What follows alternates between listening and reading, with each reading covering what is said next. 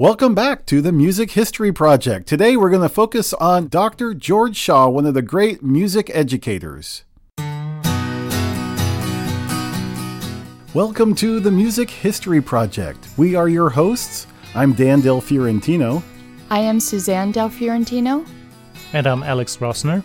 All of the content of our podcast is based on the Oral History Collection, which is sponsored by NAMM, the National Association of Music Merchants.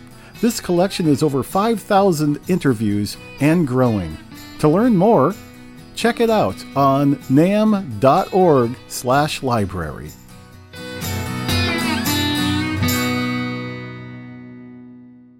Hey everybody, this is so exciting. Another fresh episode of the Music History Project. And today, Alex, we are expanding our staff of the Music History Project team by including Suzanne Del Fiorentino. Welcome. Happy to be here.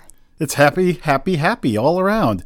So, uh, Suzanne has been a volunteer for the um, Resource Center and the NAMM Oral History Program for about five years, almost six, I think. Almost six. I'm approaching personally about 700 interviews. Wow, that's amazing. We really appreciate your help. And one of the interviews that you helped us capture over the years is the one we're going to play today Dr. George Shaw.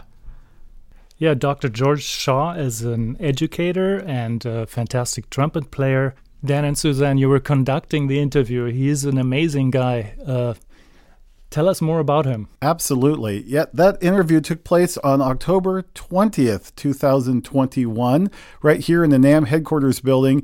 And I think I can safely say we were really impressed. I mean, I knew him, uh, we met before, but my goodness, to hear his whole story and to feel the passion, not just hear it, but feel how absolutely he is in love with his career and uh, very proud of his accomplishments, the role he's played in helping educators as well as students throughout his career is just amazing. And being a jazz fan, having him name drop people like Dizzy Gillespie throughout the interview was an extra treat.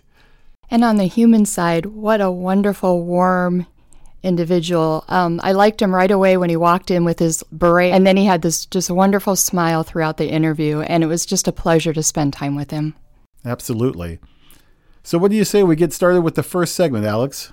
Yes, this first segment is uh, uh, about uh, George growing up with music and uh, all the influences that he had. Not all the influences were positive. Mm. So, Let's listen in. Well, um, I grew up in a home with a father who uh, was a Methodist preacher. So that gives you some idea of what was going on. Mm. Was always singing around. He could sing really well and would constantly sing. So could my mom. She was a school teacher. Uh, one sister who was also passionate about music. So even before I got into performance and instruments. I heard music. We lived next door to the church, piano playing. Um, three churches within a block of my house all had different kind of music. So, yeah, a lot of music, a lot of music growing up. That's really really interesting. Yeah. Where was this? That uh, that was in Ozark, Alabama. I was actually born in a little town called Pinckard, Alabama. You've never heard of that, I'm sure. but uh, we moved to Ozark when I was, I'd say, six years old. And that was really where my memories start um, in, in, that, in that little town there in southeast Alabama. Yeah. And what did you notice as far as music's role like in the church, for example? Did you take a notice to how it was being used? Yes, and it, it, it was always a part of the environment, what was going on. Um, it was used to create the emotional content, add to the emotional content. A matter of fact, my dad would be preaching and he'd just start singing in the middle of his sermons. You know, that, that black Methodist, Baptist whole thing. He had that really going on. So that's that's one of the first things I heard. yeah, yeah. And when you think back at those times, are there particular songs that still resonate with you? Oh wow! Well, the the the hymns, the hymns, and they, were, they all had a little a little ring to them. And, and I remember in particular, that would be these ladies who who had a knack for uh, just starting to sing.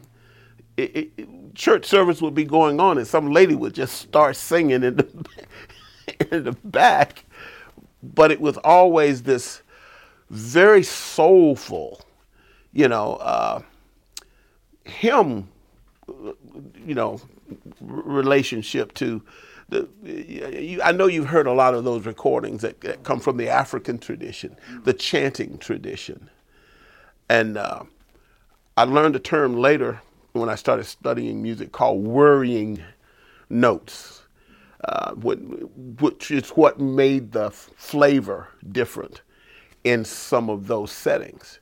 The way the notes would move around off pitch, you know, uh, that caught my ear early.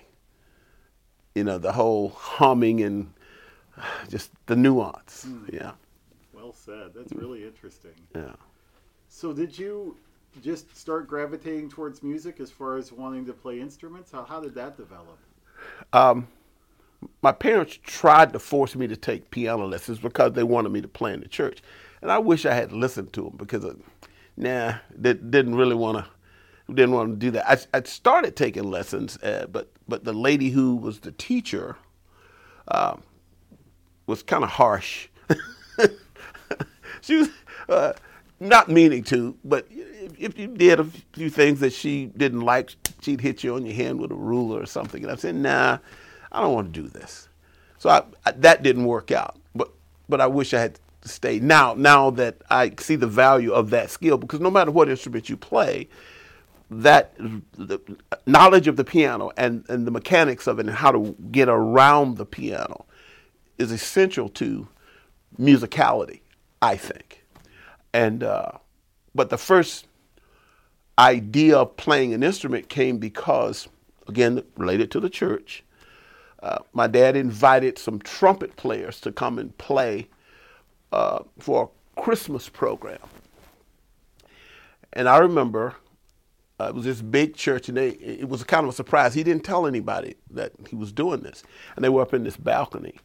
And I'm sitting there, and I hear this, dee, dee, dee, dee, dee, and I go, wow, what's that? And there's these three guys playing trumpet in harmony. First time I'd have heard that. Okay, okay. I like that. I like that sound. Happened to go home that same night, Ed Sullivan show, there's Louis Armstrong.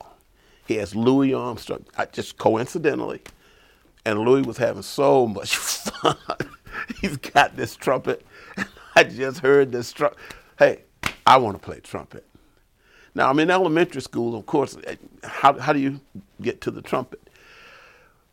I decide that I would go, you know, that back in uh, Alabama, all of the schools were together the elementary schools, junior high school, high school, all on the same campus. So I worked my way to the band room, and it's total chaos in there. This band director, his name was Mr. Walter Bird. Never will forget this guy. I'm tugging on his coat, trying to get his attention. Maybe I'm eight years old, trying to tell him I want to play in the band. Of course, elementary kids can't play in the band. He turns around, yells at me, says something. Well, you you you can't play in the band. You'll never be able to play. Leave. So I was crushed. So that kind of destroyed that part of, you know. Now I learned something about that. You you don't you don't want to discourage little kids, even if they don't know what they're talking about. So, uh, kind of funny, but it disappeared for a while. But so happened that my sister had a boyfriend who played trumpet. And he would come over and he'd have his trumpet with him. Of course, I would hang around with them, and to get rid of me, he'd say, Hey, I'll let you play with my trumpet if you leave us alone. and that's kind of that's how I that's the first time I touched a trumpet was this guy's trumpet. Didn't really know what I was doing, didn't really play, no lessons, nothing. And um, we moved. I'll cut this story short, but we end up going to another town. The next town was Enterprise, Alabama. And my first day at that school, by now I'm in seventh grade. I see this kid walking down the hall and he's got a trumpet case. Oh man, is that a trumpet? He says, Yeah, you want to play? I said, Yeah. He said, Come go with me. So he takes me to the band room, introduces me to the band teacher, who happened to be a choir teacher who was kind of filling in as a band director until they could hire a band director. And he said to her, Hey, here's a new kid. He just moved into town. He wants to be in the band. He wants to play trumpet. Very enthusiastically. She said, Okay, give him a trumpet. now, you would never do that. But she's a choir teacher, right?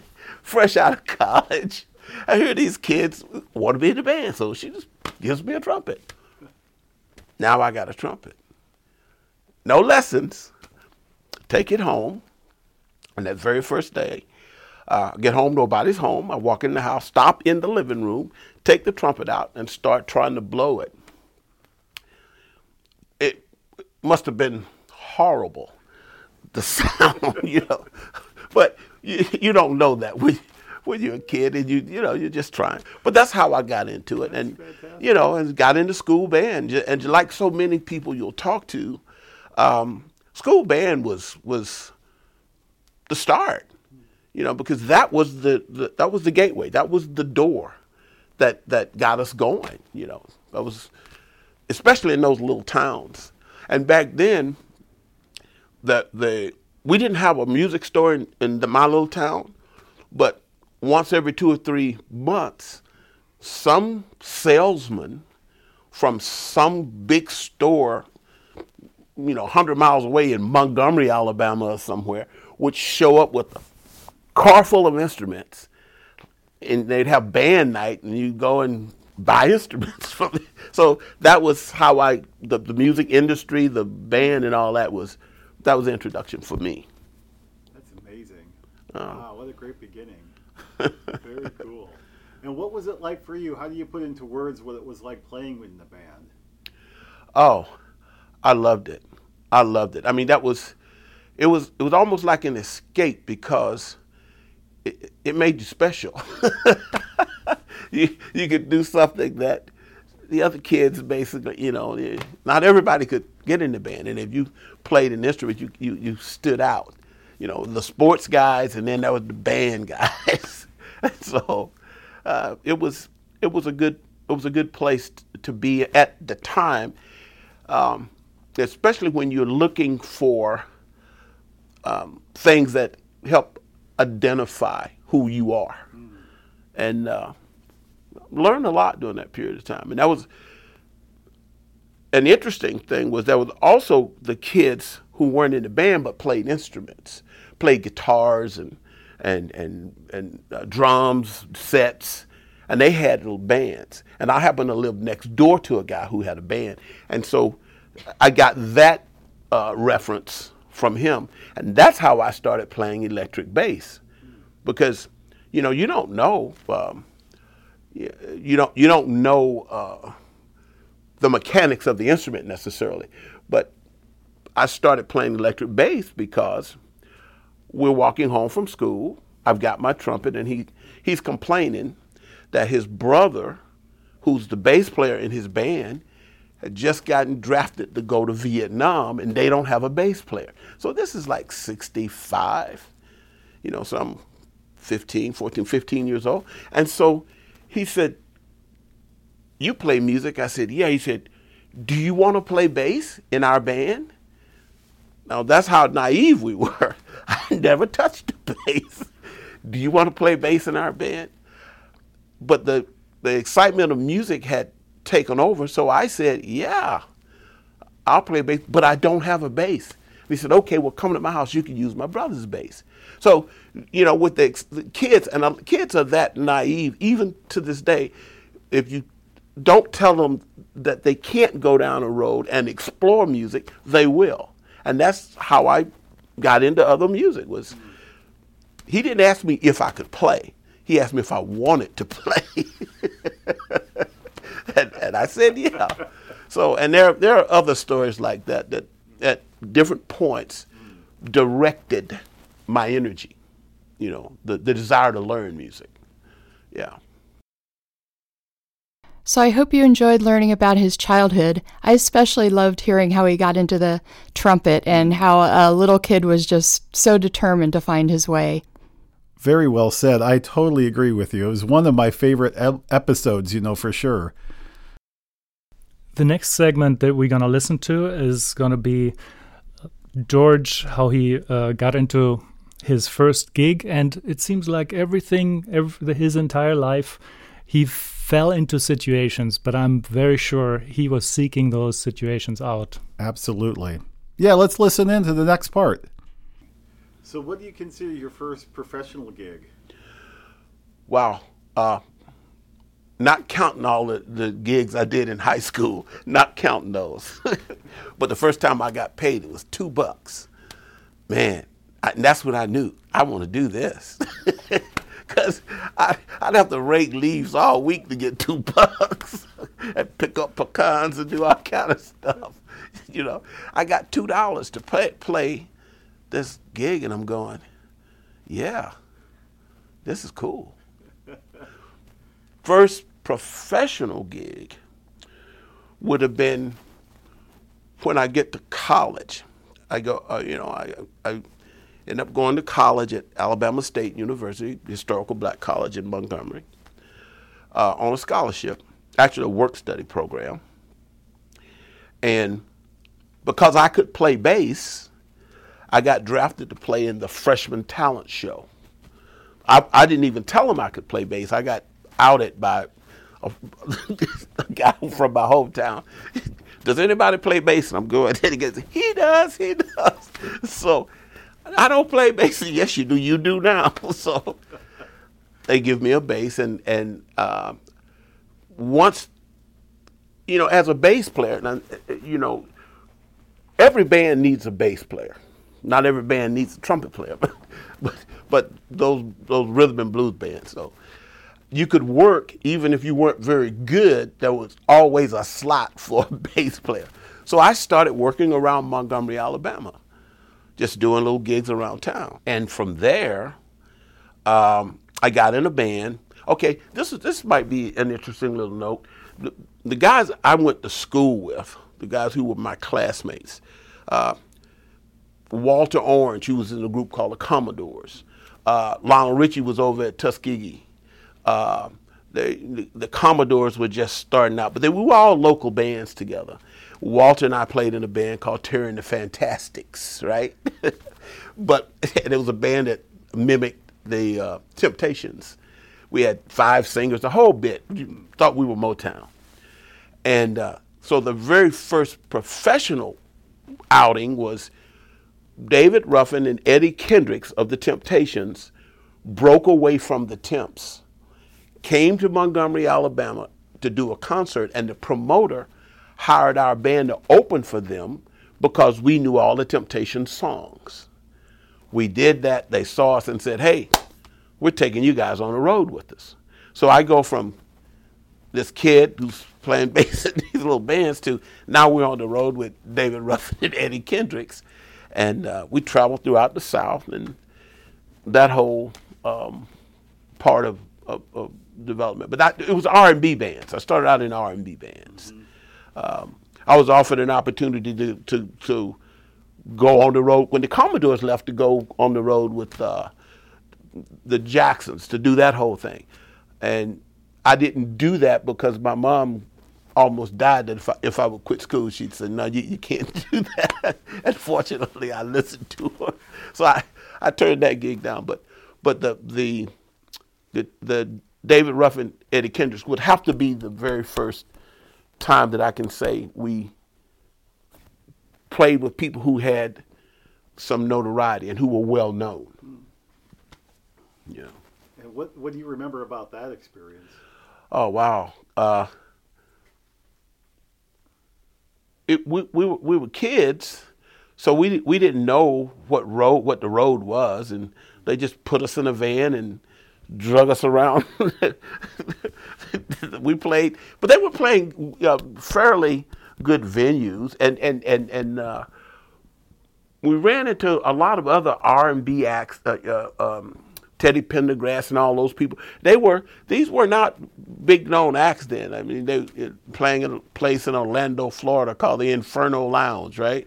So, you know, we we got a chance to to rub elbows with the up and coming, you know, uh, R and B guys who were going to end up being the R and B royalty, if you will. So, not knowing that made it even more special when I looked back on it, going, "Wow, that was pretty cool," because we had no idea.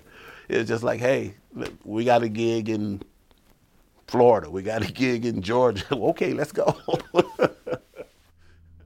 Boy, you guys, this is already so exciting. We're just getting started. This is a great interview. I'm so glad that you guys are tuning in to our uh, podcast today talking about George Shaw. You know, one of the things he just mentioned was a gig that he did when he was rather young with uh, two members of uh, the Temptations, David Ruffin, and of course, Eddie Kendricks. And what's interesting to me about what he said was this is a program, uh, a gig, a tour that took place after both of those guys were originally in the Temptations. And it's really funny to me that they got back together and continued to sing and perform. Now, just for clarification, because there's something going around the internet that's been bothering me, so here's my opportunity to get on my soapbox. Um, David Ruffin, uh, who was, by, by the way, born in 1941, passed away in 1991, was the lead singer on My Girl, one of their biggest hits as the Temptations for Motown Records, and Ain't Too Proud to beg. Uh, he was with the group from 1964 to 68. And uh, about the same time, Eddie Kendricks, who was born in 39 and passed away in 72, or rather 92, um, was the lead singer on The Way You Do, The Things You Do, and Just My Imagination. And he was with the band from 60 to 71. I say all this because a lot of people don't realize that the band had two lead singers at the same time and they interchanged who was going to take the lead on that particular tune. They didn't follow each other, which is a misnomer that's out there. Thank you for clarifying that, Dan. Now we can all sleep at night. I think so. Onward. so, the next segment, uh, George talks about moving to Detroit in 1971. When I finished Alabama State, I went. I was offered a job to teach in Baltimore, and I turned it down. Went home for the summer, and was just sitting around my mom and dad's house. But I'd been given an assignment by my um, composition teacher, who told me that if I would take the Beethoven piano sonatas, a felt pen, and an empty manuscript book, and copy them verbatim, I would become a better arranger, a better composer. Just you know, take your time, look how these notes line up on the page. Because he said that's how composers used to learn. They would copy great composers' scores, they would be their copies. So he said, go do this. So, okay, I go home, no job, and I sit at my mom's living dining room table, and I start copying these scores. Of course, that didn't go over too well. no job. You sit there when you're not copying scores, you're trying to play the trumpet, right? so she comes home one day, hands me a, a, a plane ticket and 40 bucks and says, You're moving to Detroit. Your aunt can get you a job. so she gives me the ticket, gives me the uh, uh, 40 bucks. I get on a plane, move. Now, next thing I know, I'm in Detroit. Now, what she didn't know was Motown. That's what she didn't know. she had no clue. She's sending me right to the center of what was going on. This is like 1971, and then Motown is just just about to get into the transition where they just before to get to L.A. kind of thing. I get to Detroit. My uncle, who was a nightlife guy, party guy, my first night there takes me to a club, says, get your horn. Takes me to a club. I sit in at the club. I get a gig my first night in Detroit, playing with a band called The Funky Situation. and that was a tenor player in that band. I love this guy, Hank Powell.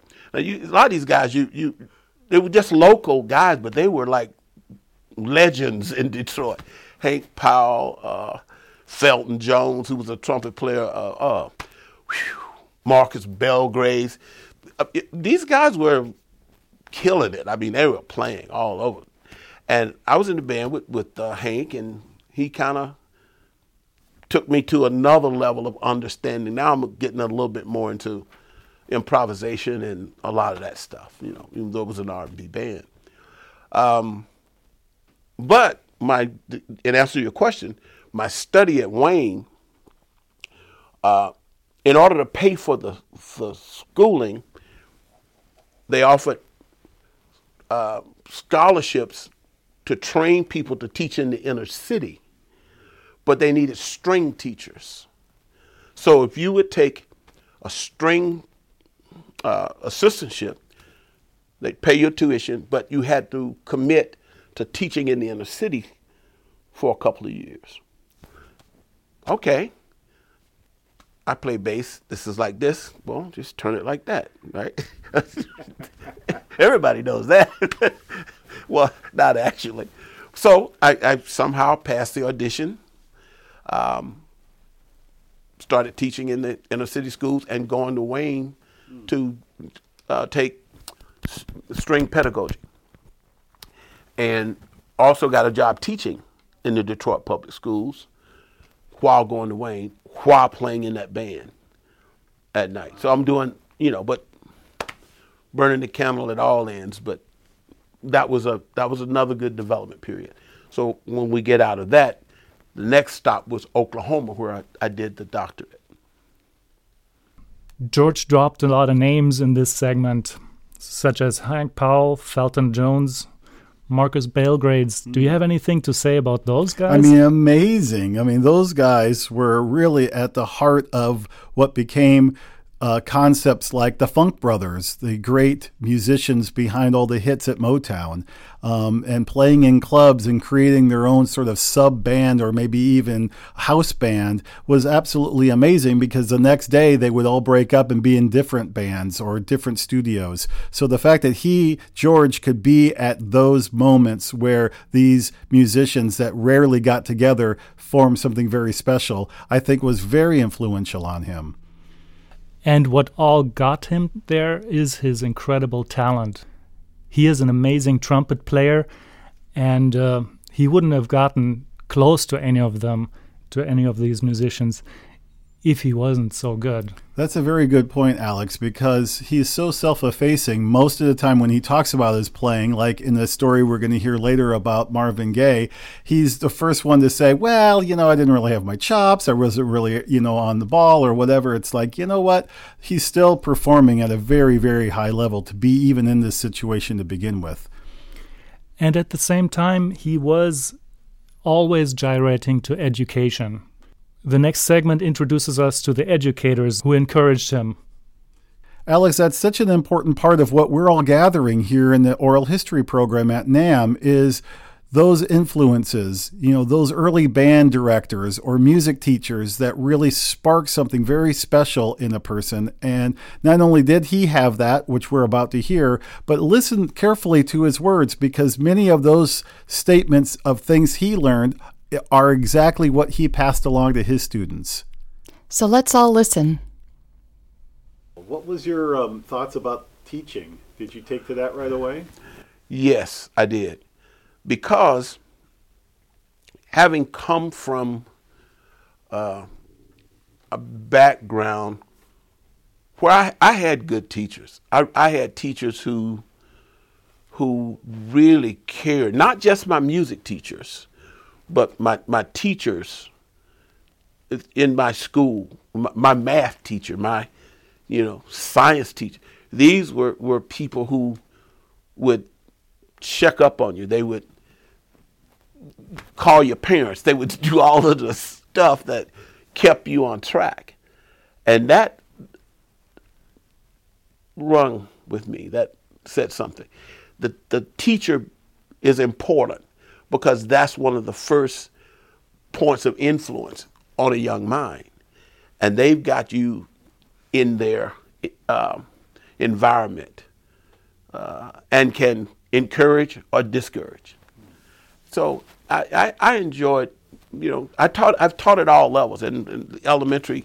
I enjoyed teaching elementary, junior high, and I I taught in the inner city. You know, uh, I tried high school in Detroit for a while, but I couldn't really do that. They they had a special pay category for the high school teaching in Detroit at the time that they called combat pay. You know, because there was some rough schools in the seventies, man. So yeah, I, I, think my first week there, the teacher got thrown out of a window or something. So I said, "Now nah, I think I'll go back to elementary. I think I can handle these kids." so, but I but I enjoyed it. You know, I say that lightly, but a, a lot of. Uh, a lot of concern. I developed a lot of concern for teaching and the passion that comes with it, which is why I stayed in the teaching profession for. So is that part of your drive for continuing education? Absolutely, and that came because um, my early, my first band director, Bill Cooper, who's now the mayor of Enterprise, Alabama, said to me early on, hey, if you really, really want to do well, you want to stay in school as long as you can. And that's all I re- remember. Stay in school as long as you can. Get as much education as you can. You, you'll do a lot uh, better if you do that. By the time I get to my undergraduate, Dr. Otis D. Simmons, who was the head of the music department at the time at Alabama State, one day just walked up to me and said, You need to get a PhD. I didn't even know what a PhD was. you need to get a PhD. Well, why? He says, Don't worry, just do it. that kind of thing. Figure out what it is and do it. But I had people like that who, you know, took my ignorance and my thirst and hunger for uh, study and channeled it so, besides his passion for music, George was always trying to further his education and his knowledge. Mm-hmm. He had a um, very interesting approach to his PhD project, which it's just amazing it worked. oh my gosh, absolutely. This is actually one of the most compelling parts of this interview to me is how he got his PhD. So let's let George tell the story. Every town that I moved to, I would always enroll in some college classes. You know, when I went to Detroit, even though I was there to work, well, I may as well go to Wayne State. I'm here, so there's Wayne State. Let's go to Wayne State and, and well, just get a master's while you're doing it.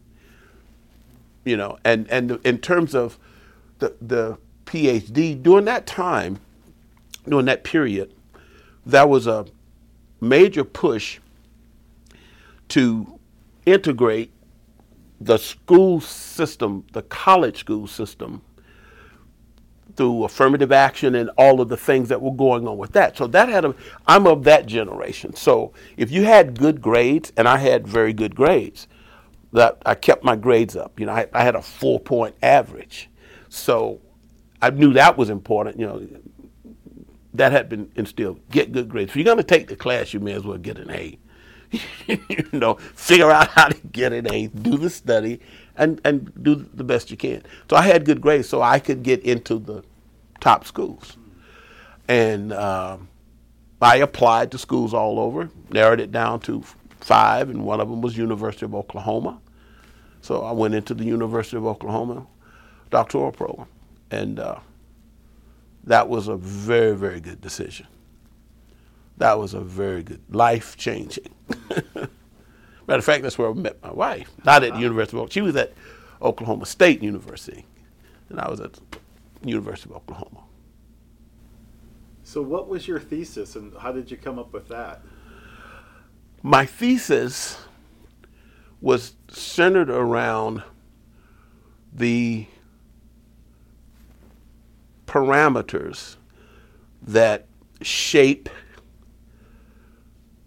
the learning process for improvising musicians, in particular, jazz musicians.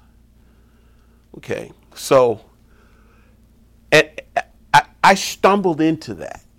It wasn't something that I didn't have this, I sit down and figure out this grand scheme. Um, I'm at the University of Oklahoma. I get through all of the coursework. I pass my general exams. It's time to do the dissertation. I have no topic. I my committee is sitting there going, okay, you got to set your, do your proposal for your. This is 1976. I'm playing bass in a group called the University of Oklahoma Trombone Choir.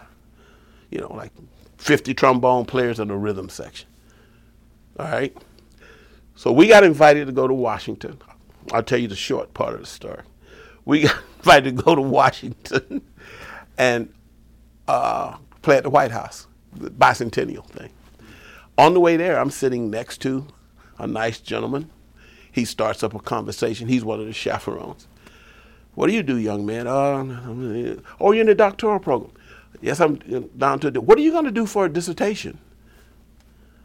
I didn't have it. So I didn't want to sound uneducated. so I said, well, if, if I could, you know, I would just travel around and I would, I would talk to people and try to see if there were common elements uh, concerning their life, their uh, education, how they learn, and the things that um, they got into that made them good improvisers. And I would try to see if it could be taught. That's a wonderful idea, young man. When you get back, he handed me his card and said, When you get back to the university, come and see me. I get home, didn't think anything about it. Card is in my pocket. My wife is going through my bags. She finds the card. She said, Where'd you get this card? Oh, from some old guy on the plane. I, I don't know. It's, she's working at the university in an office, and the person on the card was the guy who signed her check. He was like head of finance or something for the university. She said, "This is J.R. Morris. Do you know who this is?" I said, "Nah, just some guy I talked to on the plane." Well, what did he talk about? I told her. Well, he told me to bring him, uh, write down the proposal or something. She said, "Okay, well, we're going to do it." So thanks to her and so many other things in my life, she helps me we put this proposal together. I take it to his office, walk in and, and present it to him, and it was like, I need some tape recorders, I need some plane tickets, I need some money, and I want to travel and I want to go meet people. And almost with tears in his eyes, he started telling me stories about Tommy Dorsey and how he played trombone and that's why he was with the choir. And he said, You know, I'm going to help you. He picks up his phone, calls the foundation office, and says, I got a young man. I'm going to send him over that XYZ 3509 fund. We're going to use that. And da, da, da, da. I go in, there's another lady, and I, I can't help but mention their names Marge Bradley, who, whew, she was unbelievable. She said, Hey, whatever you told him, it worked because he said, Do what you need. And I spent the next year and a half I could go anywhere I wanted to go. I laughed now because you got to be careful what you ask for. You really got to be careful. It might show up. And so here I am now. Here I am now. They give me this money and this opportunity. One problem I don't know anybody. I don't know anybody. So but I knew this one guy who was in school with me, who was older than I was, who was a fantastic piano player. His name was Bob Mitchell. So I go to Mitch. I said, "Hey, Mitch. Hey, man, I got I got this buddy, in but I, I what am I going to do? I don't I don't know anybody to interview." He said, "Wait a minute. We're going to start at the University of Indiana. That's where Dave Baker is." He said, Dave Baker. He said, you, you, you got to meet this. My wife went to school with Baker. So now he calls Baker. You, you, I know you're from Dave Baker, the educator, right? So that was my first interview with Dave Baker. So he, he hooks me up with Baker. Baker said, "Yeah, come, come up to, to university. You can you can shadow me for two weeks. I'll put you in one of the dorms, and you can just hang out and follow me to my classes. And yeah, I'll give you an interview." So I'm hanging out with Baker.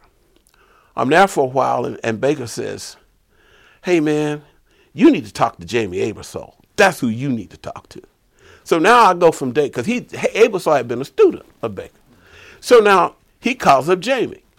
Jamey, I'm going to send this kid over. He, he needs to talk to you.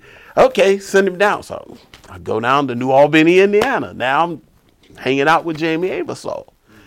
Jamey says, because it's like a snowball now, right? I go from I don't know anybody to like I'm with jazz education royalty.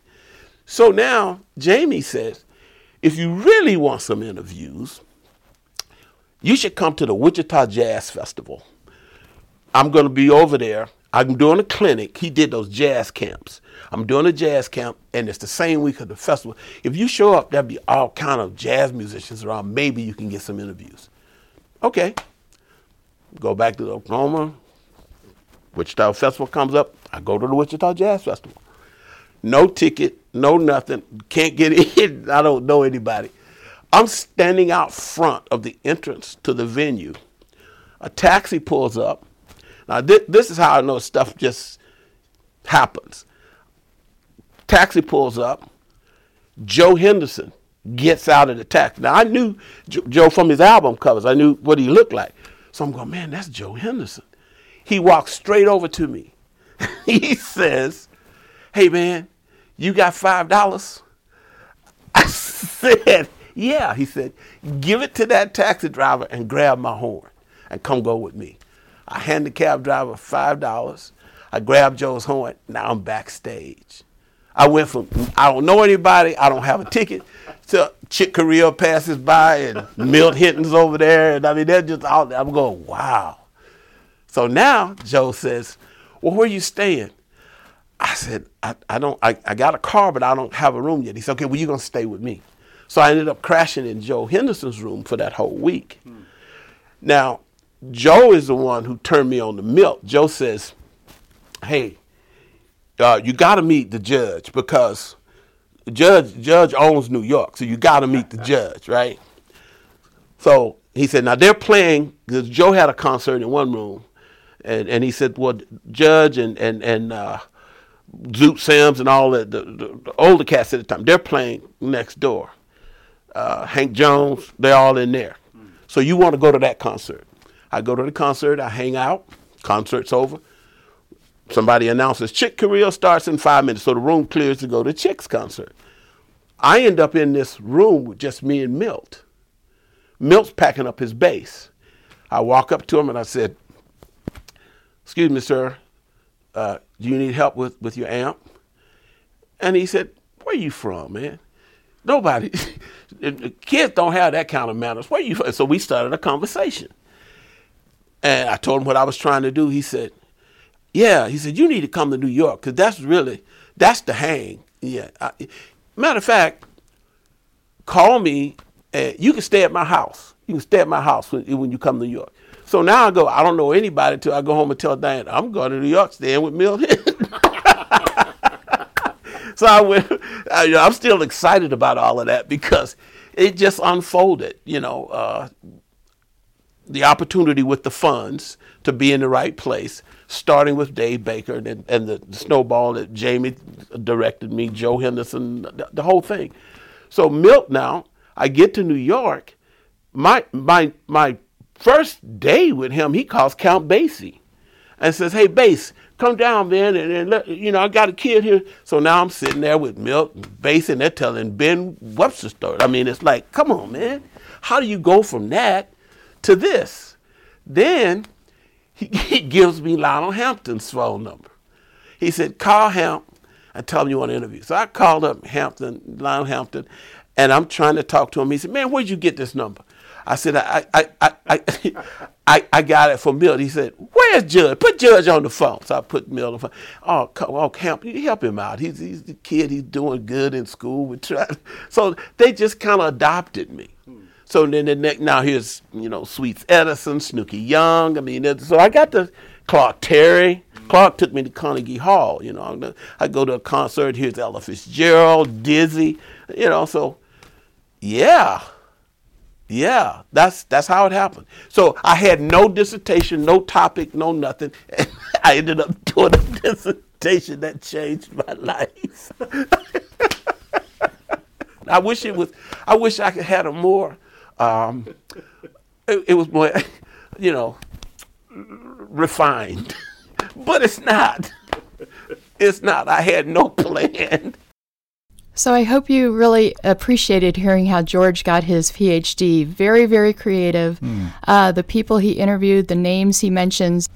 So through his PhD interviews, he got totally linked in with the greats of jazz. Mm-hmm.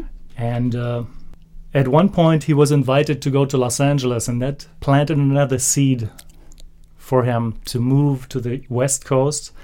And with his PhD, he made this happen very quickly and very effectively. George initially got invited to LA because he was such a prolific trumpet player. Mm-hmm. But using his education, he wanted to teach. He wanted to be a professor and he started looking for jobs. So let's get back to it. Here is more of our great interview from the NAMM Oral History program of Dr. George Shaw. Some good people helped me. Some good people who became my friends, which segues to the next thing. So I get in that whole process, I meet Bobby Bryant.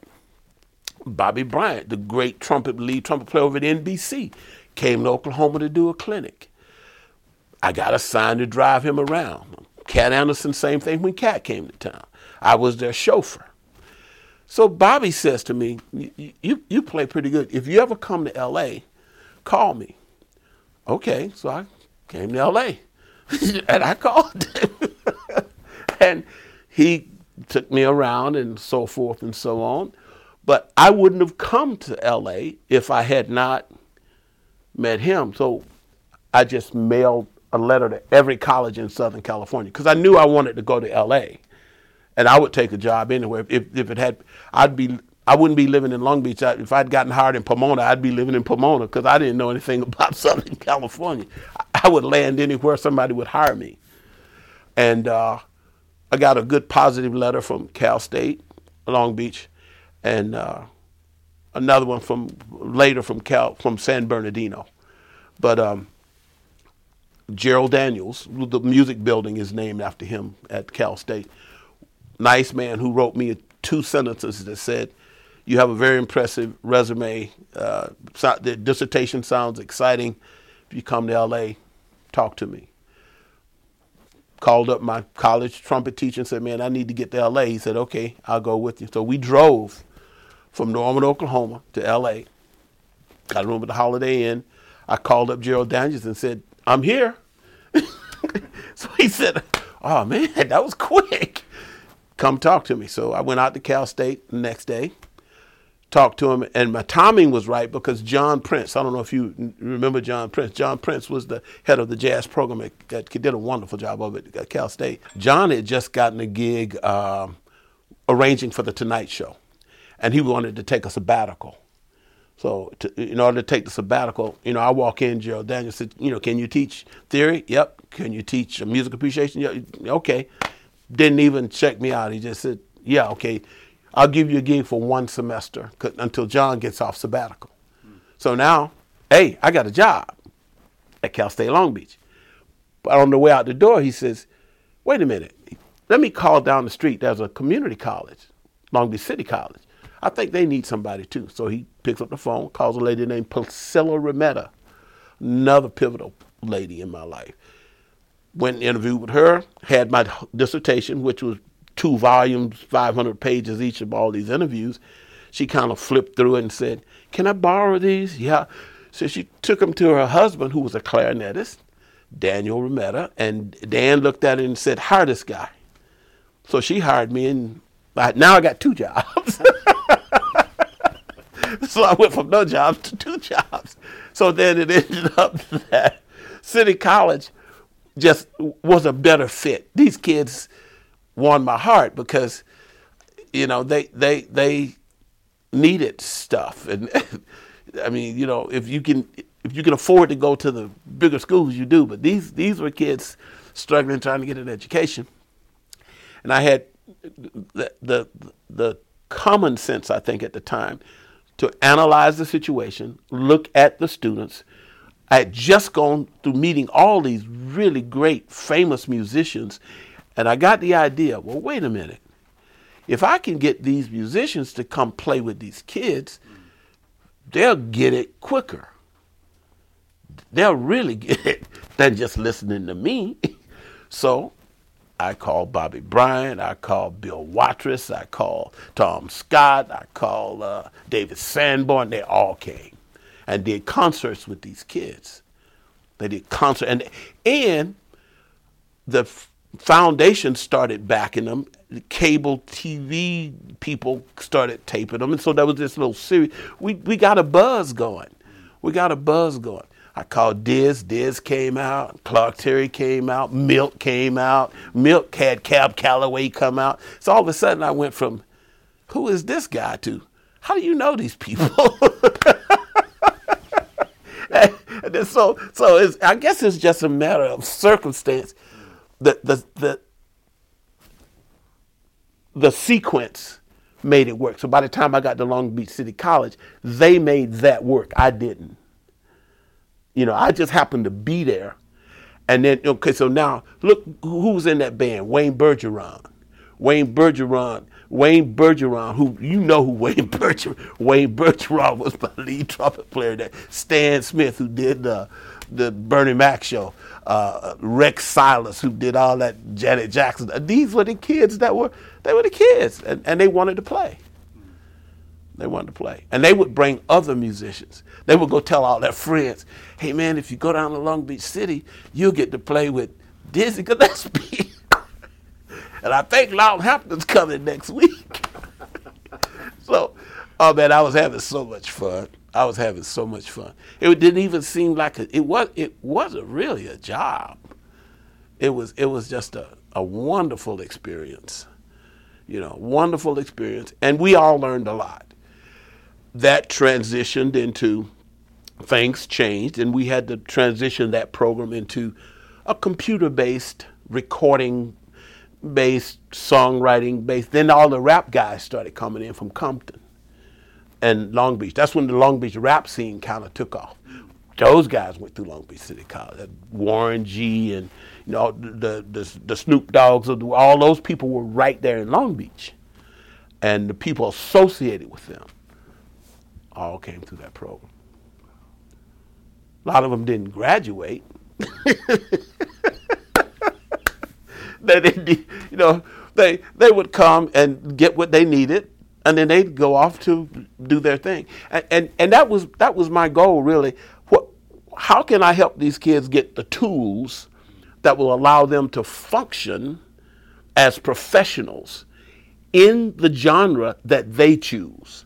Whether I like the music that they're doing or not. They need the tools. They need every opportunity to do what they need to do. So it was really impressive to hear George's um, creativity in being a professor.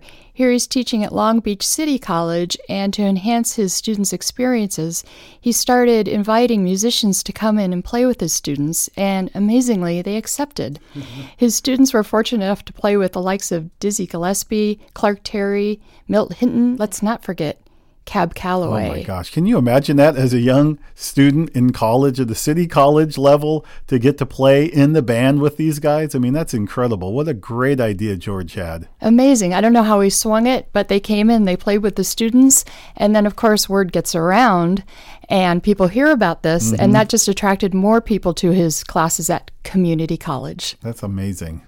Absolutely. George had great success with his program and he expanded further over the years and included technology, new instruments, music uh, editing software, and uh, he had a great partner in this. Hmm, he sure did. It was a local retailer. Is that who you're referring to? Yes, I do. Ron Whitaker of Whitaker Music there in Long Beach. Um, had this great idea to collaborate with George, and George had the great idea of going to him and saying, Hey, look, if you could provide some demonstrations for my students, we could enhance their educational experience, and at the same time, you might have a future uh, customer or two. And so this set, next segment is really special to us here at the Music History Project because it tells this story from both angles. It turns out one month after our interview with George, we were able to interview Ron Whitaker. So together, you're going to hear the story of how they collaborated. So here is Dr. George Shaw and Ron Whitaker. Music is music, and everybody has to find their place especially if you're going to try to, to be in music for a while. And that's that's one of the functions of, of, of education. That's why NAMM has done such a uh, just a wonderful job of, of keeping it in in front of everybody. You know, I remember going to my first NAMM show with uh, that was a, a music store in Long Beach. Ron Whitaker, Whitaker Music, Whitaker Music. Ron, Ron I didn't even know what NAMM was. And Ron called me up. He said, Hey, I'm going to get you a pass to go to the NAMM show. You need to go to the NAMM show. This was like 80s.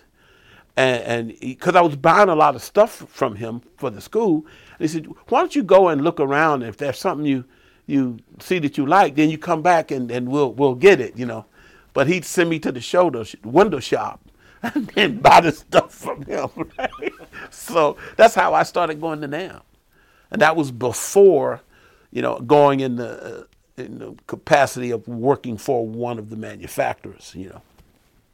Wow. Ron Whitaker introduced me. Mm, that's really interesting. Very cool.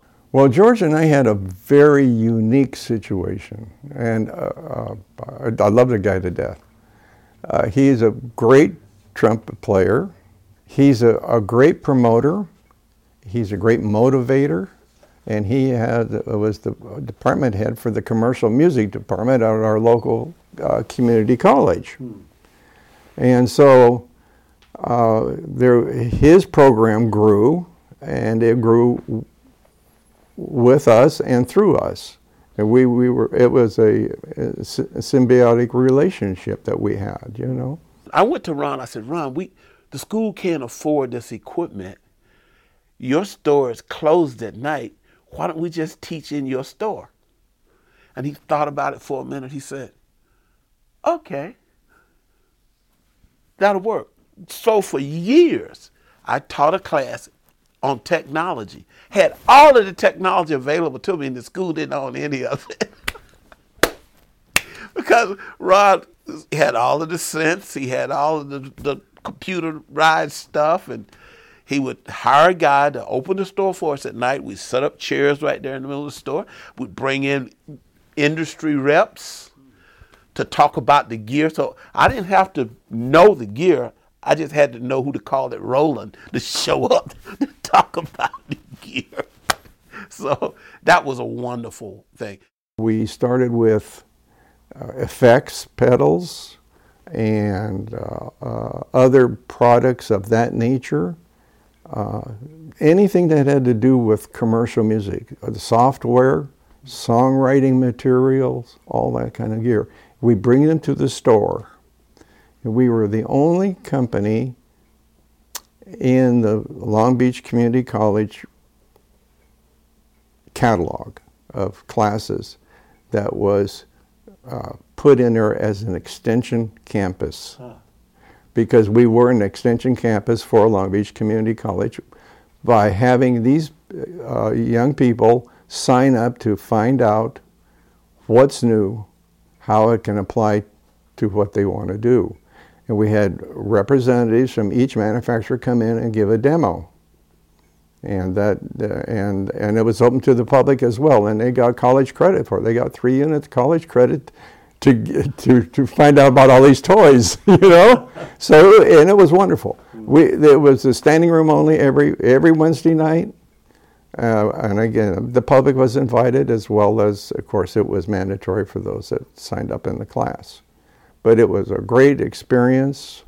The kids learned a lot, and uh, we generated some sales from it, of course, as well. you know, have to be a little bit altruistic from time to time, you know and I, I think the resources, uh, teachers who don't take advantage of resources that are just sitting right there in front of them, sometimes don't because they don't think they can. But the, he wanted to help. And there are people out there who want to help. You know, he, we didn't pay him anything to do that. Now I'm sure some of the kids probably bought a guitar or something out of the store at some point. And I'm sure he knew that too. But it was a win win win win situation. And we did that for years. And I still call Ron periodically just to thank him, you know.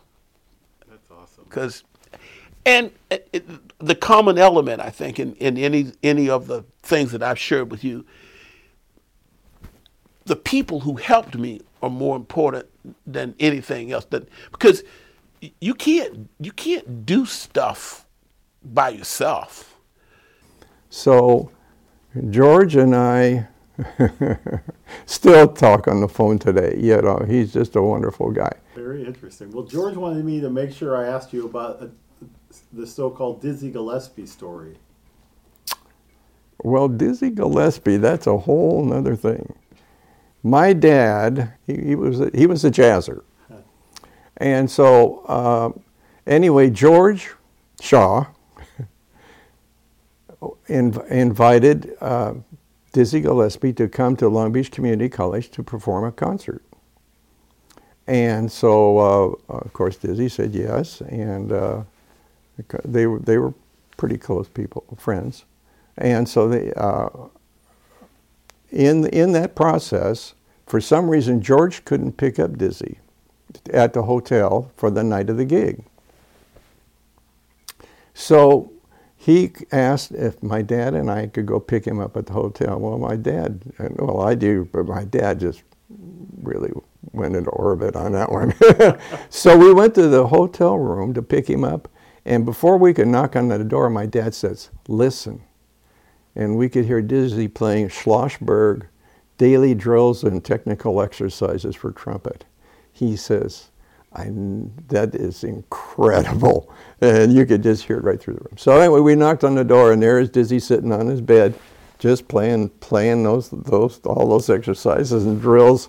And my dad was just flipping, you know. So anyway, we, we took Dizzy, picked up George, and we went to dinner, and had, and then had a real nice dinner. Had a nice conversation. George, uh, uh, George and Dizzy both, and all. We, we just had a good conversation. It was just a nice evening. So we took him to the to the uh, concert. The next day, Dizzy wanted to come back to the store and see our store because uh, he, he wanted to see what's going on. So we, we brought him to the store, and he spent all day with Chap Cooper, my manager, who is a, a knowledgeable in all the MIDI stuff, because he got entranced with all all this recording gear and stuff, and seeing how he could incorporate that into his trumpet playing. Mm.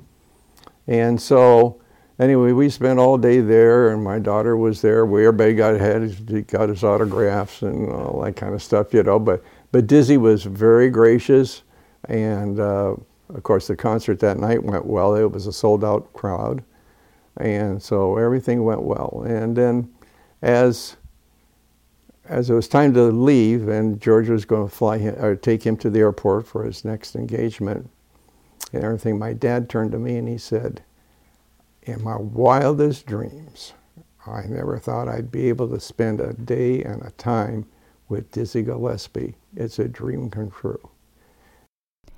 So I hope one thing you're noticing about George is he was always expanding his knowledge. He was never comfortable. He was always pushing new opportunities, new growth, new knowledge, and and new experiences for his students. I mean, you're absolutely right, Suzanne. It's just amazing to me that there's so many common traits of those that we have interviewed in the oral history program, one of which is this drive that just keeps going. Nobody's resting on their laurels at all. They're just pushing, pushing, pushing. Dan, that's exactly what I was thinking. There was no resting on his laurels.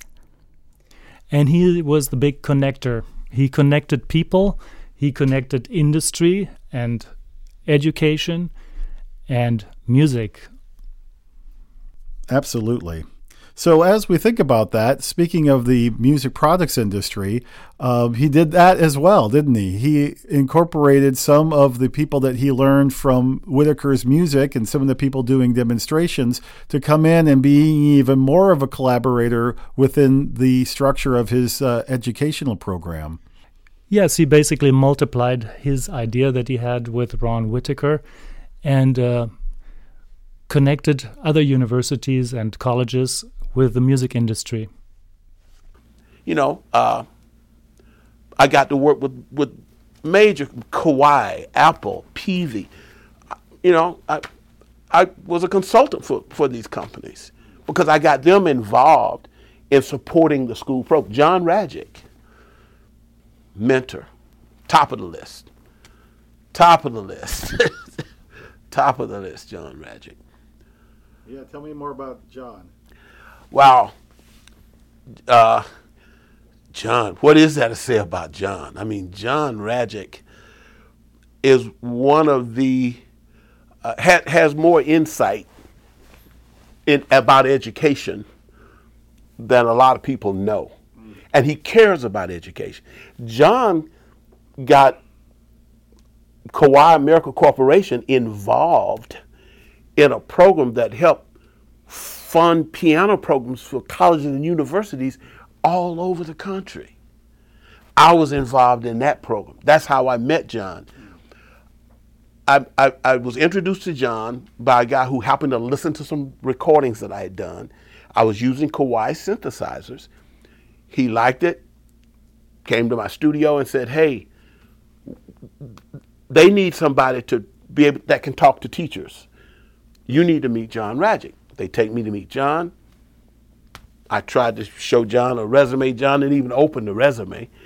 John said to me, Do you know anything about the piano business? I said, No. He said, Good, you're hired. he said, I don't have to undo any, any stuff. You're hired. So, uh, but I said, But I know about education. He said, Okay. Well, what, what are you going to do? I said, Well, I got a lot of friends who teach in these colleges, I think I can help them. A lot of them want to do some of what I'm doing, put in computer and piano labs, and, and so they can use them as teaching facilities. And I went to one of my friends and set up a situation where he wanted to buy a lab.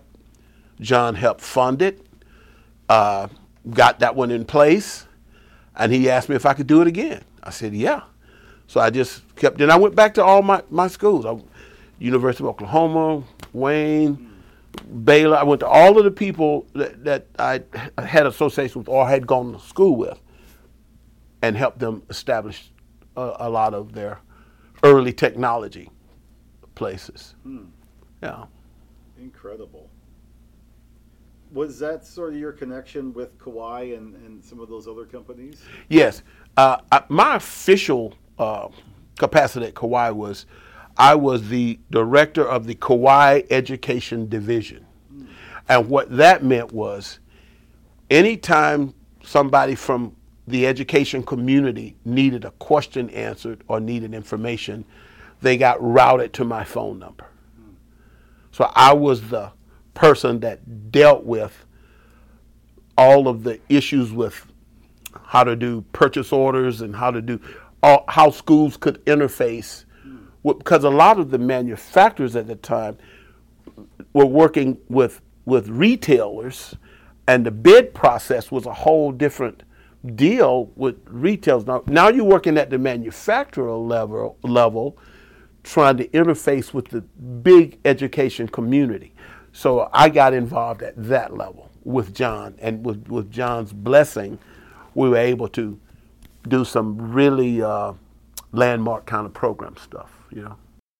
Well, I don't know about you, but when I hear the word Kauai, it makes me want a Mai Tai or a Pina Colada. or in some cases, a piano or a keyboard. Yeah, that too. well, speaking of having fun, can you imagine the opportunity to play in Marvin Gaye's band? Let's hear George tell that story. Whew that's probably one of the best gigs I ever had.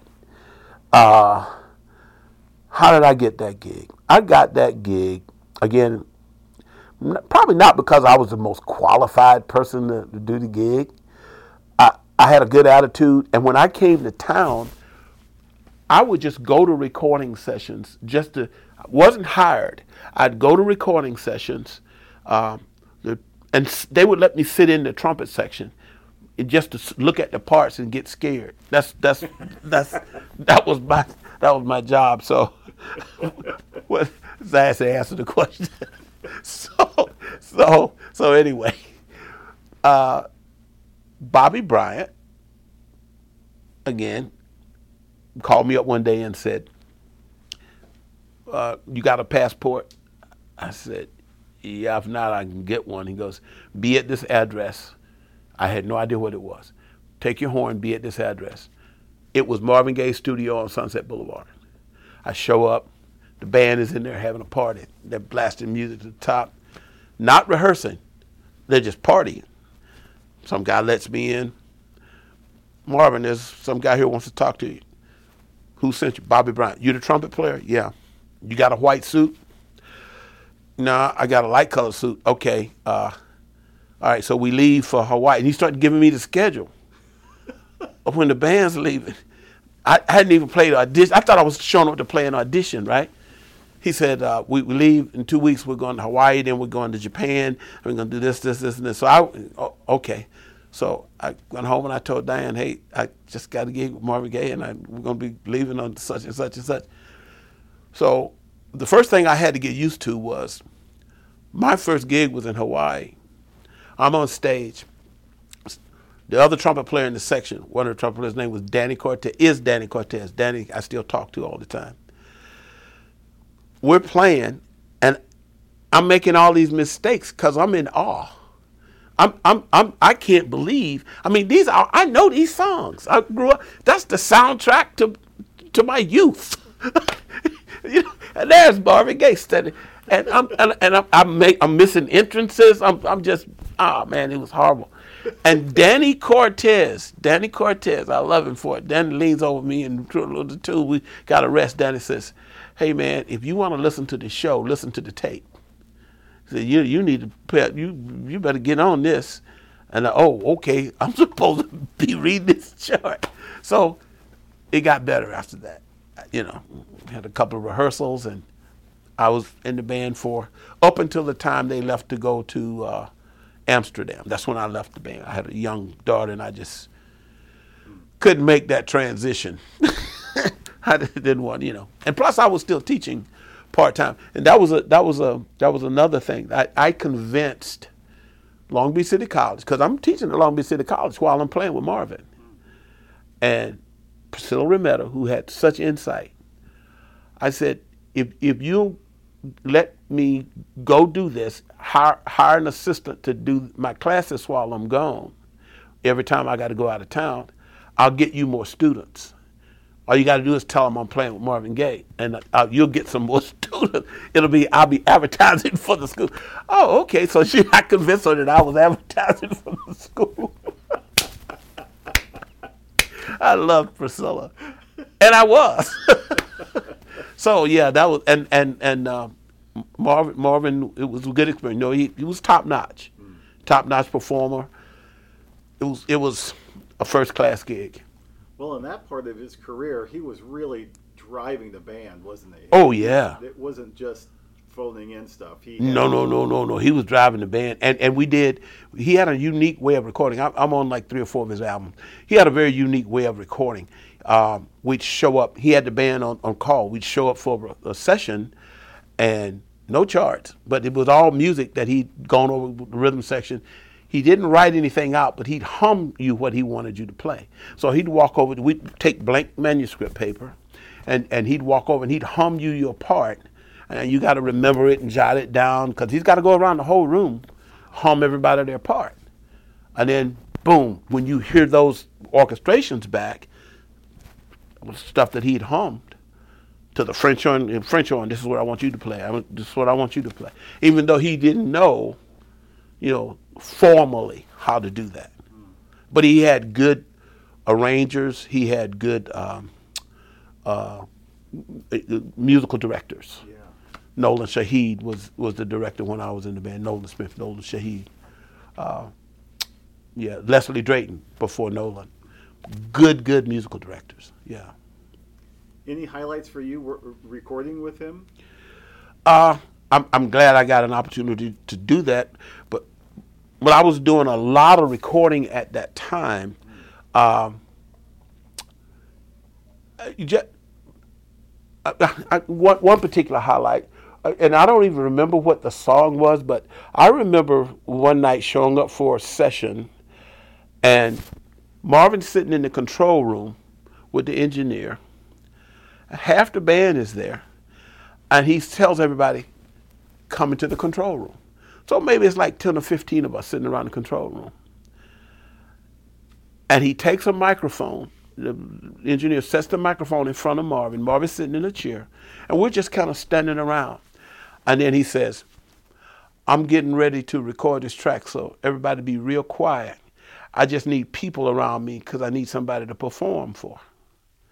And he sat there and did a vocal, and we're just standing there real still because you can't move, you can't cough, you can't do anything.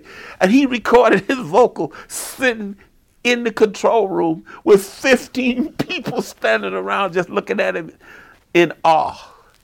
But he would do stuff like that, you know. That's crazy. Yeah, and another another highlight would be in rehearsals. He he um he'd have uh, he he had a, a living space over the rehearsal room in his studio, and the band would rehearse. The conductor would be doing this thing, and all of a sudden you'd hear this voice come over the intercom. Uh, uh, Nolan, take take that back to, to letter D or whatever, and it would be Marvin listening to the rehearsal from upstairs. like, who is that? Where's? And then like he'd come over the intercom conducting the rehearsal, but he was involved. He was involved, and and a nice man. He was a nice man. Wow, what a great story! You know what? It's so cool to hear this interview because there's a few things that remind me of my early career as well. And one of them is George talking about Milt Hinton. Milt Hinton was a fantastic bass player, a great in demand studio musician in the 50s and 60s, actually, even the 70s and 80s.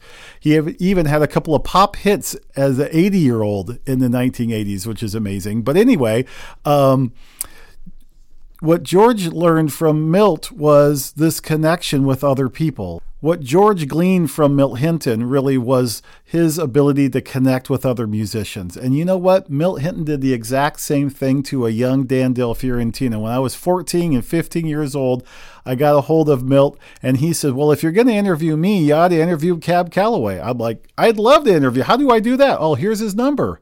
What? And he called him ahead of time to say this young kid's going to call. Don't hang up on him. Give him an interview. Lionel Hampton, Jonah Jones. I mean, the list goes on and on. He did the exact same thing to me. I mean, what an amazing guy he was. So, a little shout out to Milt Hinton, and let's hear what uh, George has to say about him. My my introduction to the judge started with that concert in Wichita. Me offering to carry his bass amp and him inviting me to stay at his house in New York. That's how cool the judge was. I mean, and I don't know what he saw in me. He always said, because I'd ask, I said, Judge, Judge, why, why, why did you adopt me, man? What, you know, what, what, what was it? He says, first of all, you you came up to me and offered to help me. You didn't ask me to help you. he said, that's where it starts. And I knew right then, this guy's all right. You didn't ask me for anything. You asked me what you could do to help me. And I did. And, it, it, and he introduced me to everybody in New York. All I had to do was say, I'm staying at Judge's house. you know? And uh, now, did he have those um, uh, Sunday barbecues? Oh yeah, when you were there. Oh yeah, oh yeah. Oh yeah, and and in between repairing his bass, you know, he'd take. Did you ever see him repair his bass? Because the bass would get all beat up, and he'd take the bass out in the backyard. He had all kind of glue and tape, and put all that bass had been all around the world. No, but you know, his passion was photography. Mm-hmm. He, he took pictures. I I have some of his photography. I have. He gave me a box of slides that go through some of the historical things. I have a signed Billie Holiday poster hanging in my studio by Judge. Uh, that, uh, there's a famous Billie Holiday picture that he took with Billie standing there with a vodka tonic or something in the studio in front of a mic, and she's got like a gin and tonic or something or whatever that is she's got. But it, and the expression is like says it all. That's Billie. Mm. I've got to sign one of those by the judge. Yeah. That's awesome. yeah. Yeah, had to tip our hat to him for sure. Oh, yeah. I, I, I couldn't have done my dissertation hmm. in full because think about it.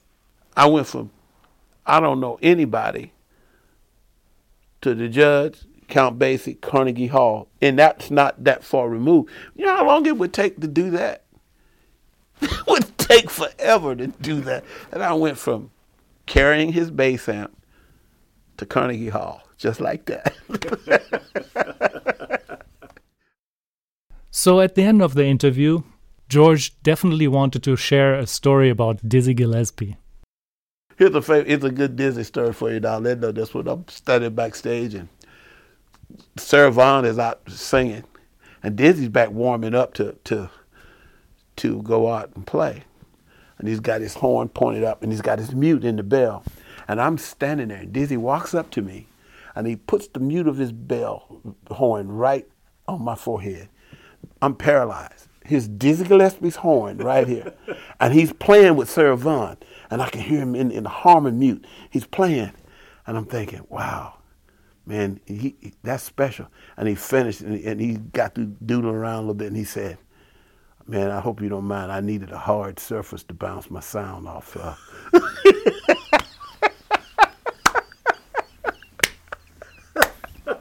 Uh. that, that made my day. I thought, oh man, this is this is being real special to me. Nah, man, I just needed a hard surface to bounce my sound off. Well, that's it, you guys. That is the conclusion of this wonderful podcast episode dedicated to our interview with Dr. George Shaw. I want to thank Alex for all of his prep work in making this possible and his future editing of all of this, as well as our new cast member, Suzanne. Thank you so much for joining us. A pleasure to be here. Okay, until next time, take care, everybody. Bye bye. Bye bye. Bye bye. And don't forget to go watch the full interview so you can see George's fabulous beret. Thanks for listening to the Music History Project. This has been Dan Del Fiorentino, Suzanne Del Fiorentino, and Alex Rossner. If you like what you heard today, please subscribe on iTunes and leave us some feedback.